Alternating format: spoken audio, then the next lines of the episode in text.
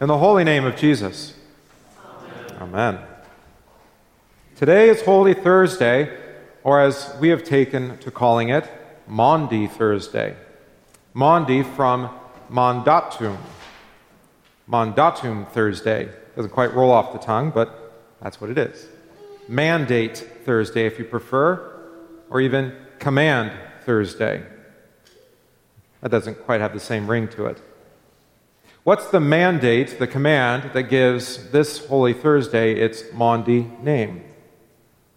Well, it comes from another portion of St. John's Gospel, chapter 13. These words A new commandment I give to you, that you love one another as I have loved you, that you also love one another. So today is about love. But tonight is also the night we recall when our Lord instituted his Holy Supper, on the night he was betrayed. We heard St. Paul's synopsis of the verba, the words, of Matthew, Mark, and Luke, and is recorded in his letter to the church in Corinth. So we have both love and we have the sacrament. They go together. And that's what the church in Corinth believed, but they only got it half right they were also half wrong. For them, the sacrament of the altar was another pagan agape feast, a love feast, a love festival. That's why they abused it the way they did, as Paul tells us. But some of them were going to the sacrament to binge on bread and get drunk on wine. They were eating and drinking our Lord's body and blood as if it were common food or even just a pagan sacrifice. They were not discerning the Lord's body and blood. That is, they were eating and drinking, but not believing. And that's what the scriptures call, and Luther echoes, eating and drinking in an unworthy manner. You know your catechism, that's what Luther reminds you, that it's essential that you believe and have faith in these words given and shed for you for the forgiveness of sins in order to receive the sacrament properly. Given and shed for you for the forgiveness of sins. Now, there's a lot to believe in those few words. The sacrament is given, it's a gift. That means it's not an act of obedience, and it's not following a command. It's not deserved, nor is it merited. It is given to the poor, miserable sinners, despite who they are, despite who you are, despite what you may have thought, or what you have said, or what you have done. Hmm. Thanks be to God for that. It is given solely by the grace of God, given for you for the forgiveness of sins. And we also heard this night from the Gospel according to St. John chapter 13 about Jesus washing his disciples' feet. You can learn more about that in last week's congregation of prayer. But our Lord has done far more than even what Peter demanded. He has washed you head to toe in the waters of holy baptism. And those waters are more than just washing off of dust or dirt. But He's cleansed you from every spot and wrinkle that your sin has brought. And He's made you new and holy in God's sight. If I do not wash you, you have no share with me. But He has washed you. You are washed in Christ's shed blood and thus are joined to His body. He is your brother, and you are a fellow heir with Him of eternal life. Because where there is forgiveness of sins, there is life and eternal salvation. So, in washing his feet, we see another example of love God's love in Christ Jesus as he takes off his outer garments, stoops down, and he serves. Not just his disciples, but even today, serves you. That's the grace of God. He is a giving God. And by his giving, you know that he actually loves you. Do we know he loves you, or do you know he loves you because he gives you bread to eat and wine to drink? Well, not if it's just earthly bread and regular old wine. Because the birds of the air and the beasts of the field, they have no problem with food or drink, and they don't even know how to ask for it. How do you know that God loves you? Despite all the things that you confess, the failures you have said, thought, and done in the Father's eyes. Again, it's these words given and shed. That's how. Because in Christ Jesus, the love of God is made known to you, poor sinners. God, God the Father gave his Son unto suffering and death for you. Therefore, you know that God is gracious and merciful.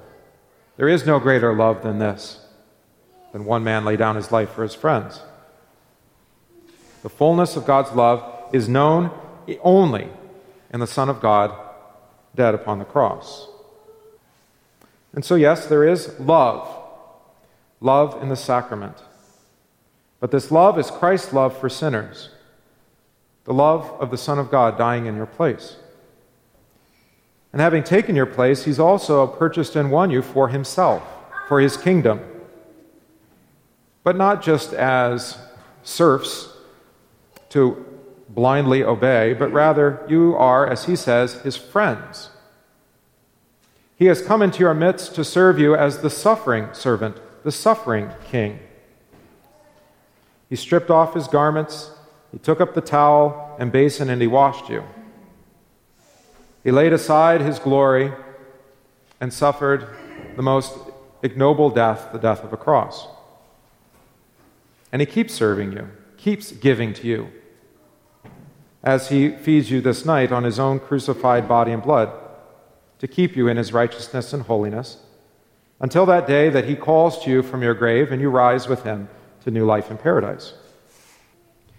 His death and his supper go together. It's one day, after all. Before the sun sets tomorrow, he'll be dead and in the tomb. That's why St. Paul gives you this truth when he says, For as often as you eat this bread and drink the cup, you proclaim the Lord's death until he comes.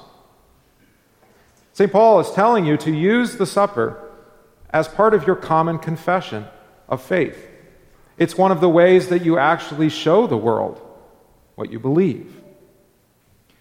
Therefore, you should only celebrate it with those who confess the same faith as you. You can't commune with those of a different faith, even a different Christian faith. Because the supper is your banner of faith, it is your confession. By communing at this altar, you are confessing that you believe what this congregation believes, teaches, and confesses. If you were to commune where there was an error taught, especially an error in regards to the sacrament, you would be saying, in effect, I agree with that error. So that's one unworthy way of eating.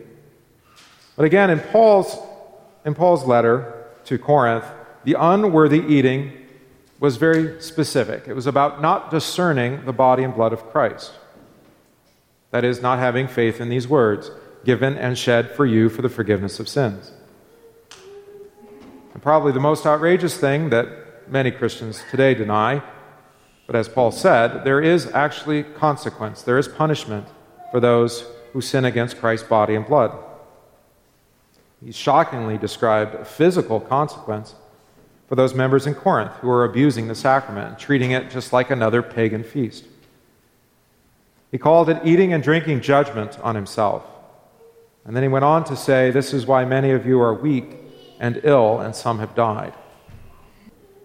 But I'd like you to be careful with this while it is absolutely true, we're not talking about those who have weak faith or who are shy or troubled or terrified because of the great number of their sins. As a matter of fact, he was talking about the exact opposite those who thought they had no need of forgiveness of sins. Those who think that, that in their great impurity they're not worthy of Christ's benefits are exactly the people for whom Christ died. Those who are horrified by their sins are those who are the truly worthy guests. For this is whom the Lord's Supper has been especially instituted and appointed God's power being made perfect in weakness, that is, forgiving sins. Therefore, dear Christians, having been absolved, examined, and absolved, confessing your sins, you receive the sacrament in right faith. I'd like to end with a word just from Luther's Maundy Thursday sermon, one of them. He said this We Christians should cherish this testament as a treasure of the highest value, should love it dearly, and should make use of it cheerfully and frequently, deriving from it much joy and consolation, thus fulfilling the will of our dying Lord and Savior. His command in this regard is plain. He urges upon us the use of this sacrament. True Christians will never disregard this command, but will readily and often find comfort in its fulfillment, even until the day when the Lord, who himself gave such a testament, will come again from heaven to judge the living and the dead. So may the peace of God, which surpasses all understanding, guard your hearts and minds through Christ Jesus, received in his body and blood this evening. Amen.